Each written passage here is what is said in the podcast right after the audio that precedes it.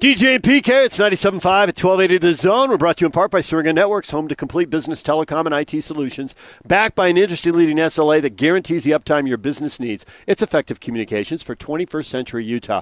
Get started now at syringa networks dot net. All right, D J and P K, we are joined now by John Hartwell, Utah State Athletic Director. So... we have so many questions for you and every athletic director. What a year. Is your head just ready to explode at times this summer with all the possibilities, all the options, and less control than ever? And it just changes by the minute almost. Hopefully uh, we're we're on the backside of that right now. And uh, I'll never forget, my, my dad used to always tell me adversity builds character. Uh, the last six or seven months, I think we've got a, all got enough character to last for a, for a lifetime. But uh, you, you've just got to learn to be flexible, try to stay positive, uh, and uh, you know, hopefully, uh, uh, like I said, we're on the backside of this thing, and uh, you know, full speed ahead, trying to play a football game three weeks from Saturday. This is a trip for you to come down to Logan, to Provo. Why are you down there supporting the uh, Utah chapter of the National Football Foundation?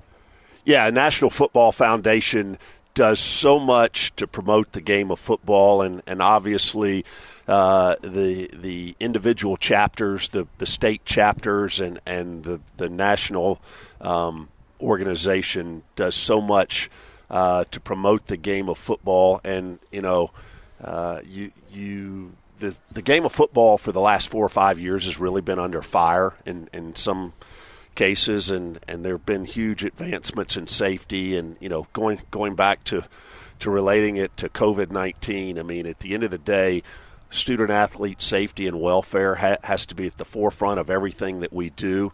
Um, but football, and and you can, you know, injuries occur. Injuries are a part of sport, regardless uh, how careful you are, and, and they're unfortunate. And you know, uh, we're blessed uh, at Utah State and at institutions around the country to have tremendous sports medicine folks, the doctors and the trainers. But but football uh, teaches so much about the game of life, and, and about how it takes teamwork, and and uh, you know, you have to battle through adversity, you have to battle through pandemics and things like that. And it's uh, it does so much uh, for young men. Uh, teaching about the game of life, and, and so everything that we can do through the National Football Foundation to promote the all the good things happening in football, I think it's important for us to do. So I think a lot of these high school football players, especially the better ones who are going to be recruited, have questions about how scholarships are going to work going forward, because everybody who's in school, you're already rolling your eyes, I don't want to talk about it. Everybody who's in school now, they're not this doesn't count as a year. You're basically getting a free red shirt, which makes sense, and we all get that.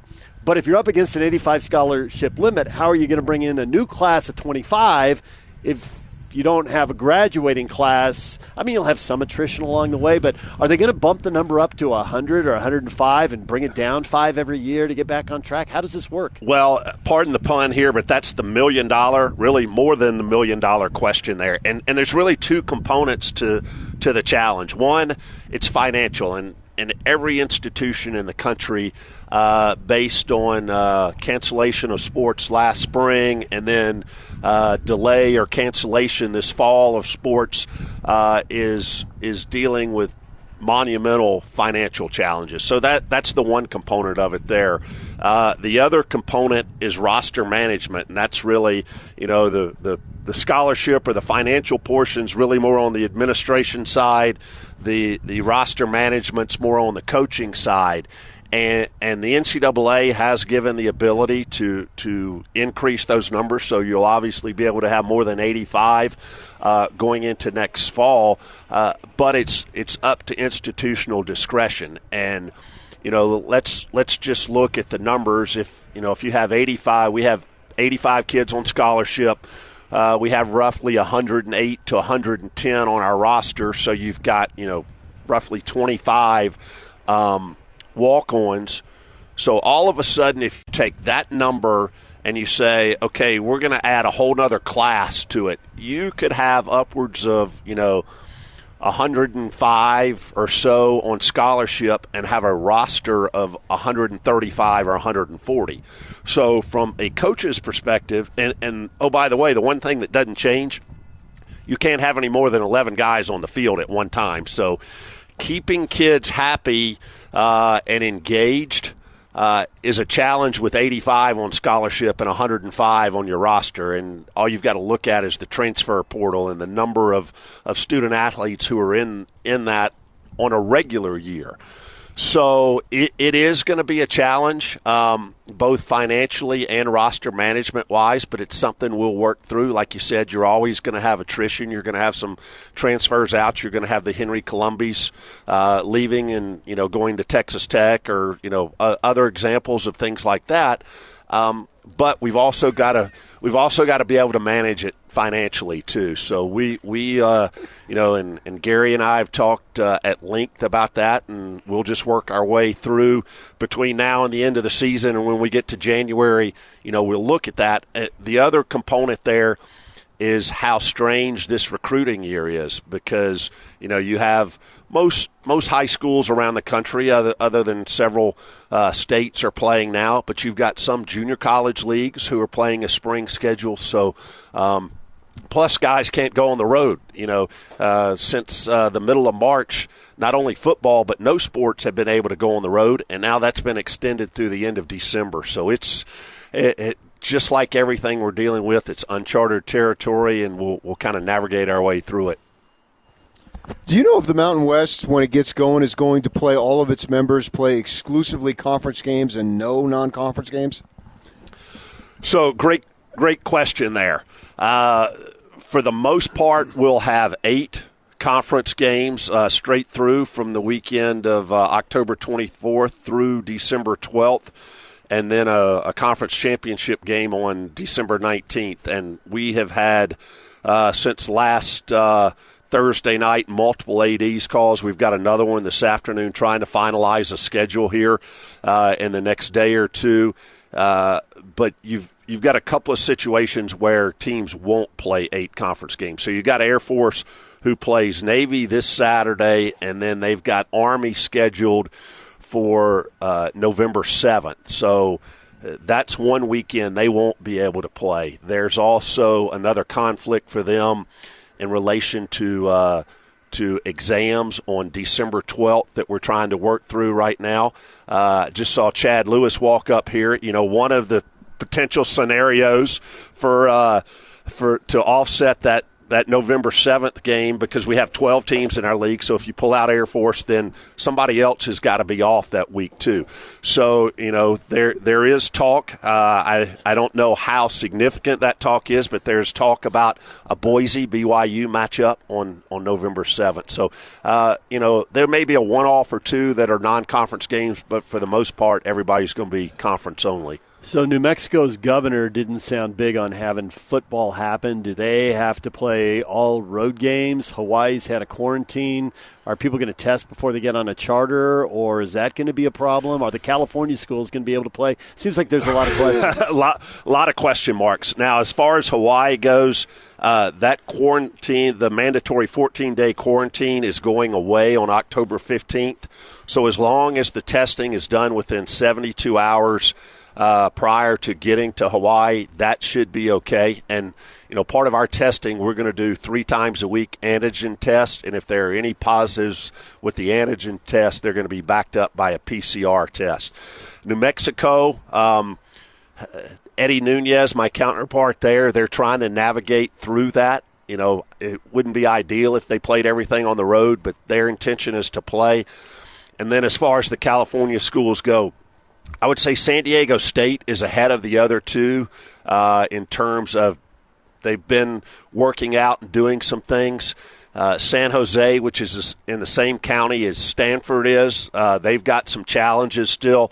And then Fresno may be the, the most difficult one of all to navigate, because they hadn't had any of their student-athletes really back on campus the entire summer. So for them to you know, all of a sudden ramp up in twenty-nine days, thirty days to be able to play, that's going to be difficult. And so all that leads into saying, you know, are we going to keep two six-team divisions, Or are we going to put everybody into, you know, into one pot, and then the top two teams will play the championship game? And I think that's the way it's starting to lean now, to to be able to just put everybody in there and take the top two to play that championship game.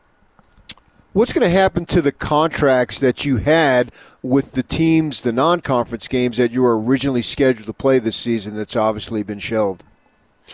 Yeah, the, an, another great question. So we we are working through those right now. Obviously, uh, you know, the Pac twelve pulled out of playing initially before uh, before the Mountain West did. So we had Washington State coming to our place to open up, and then uh, at Washington uh, week three. So initially, you know, we talked with them about rescheduling those games. Then when we decided, you know, when the Mountain West decided to, to put a pause on playing, those kind of became a moot point. You know, still working with B Y U, obviously it was, there was a game missed there, and then Southern Utah was our other non-conference uh, opponent for this year.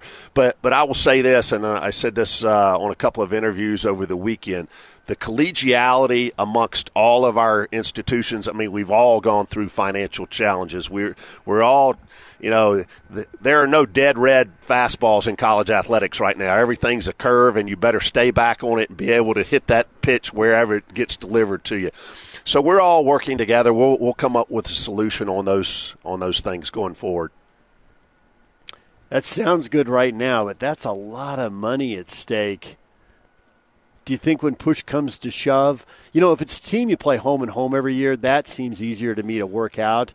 When it's a one-off with a money game, or if there's been a change in the administrator and the coach who thought it was a good idea to play the game, that seems like it could get trickier. Yeah, it's a challenge. I mean, you know, the, the Washington game for us uh, was a million five guarantee, but again, it, it really becomes a moot point. Uh, to some extent, if, if both leagues say, hey, we're not playing. Uh, Washington State, which was the front end of a home-and-home, so we go to Pullman next year. Um, I've been working with Pat Chun, their A D, and what we're looking at doing because, uh, you know, most schedules are filled five, six years out now, so looking at an opportunity for Washington State to come back to Logan is probably out twenty-seven, twenty-eight. Um, so what we're looking at doing is potentially making – next year's game in Pullman a guarantee game where they'll pay us a guarantee, and then us scheduling another home and home a little further out. Hmm. Well, that was informative. That was a lot of ground we covered right there, John. Good work. It's uh, and now will everything change in the next forty-eight hours anyway?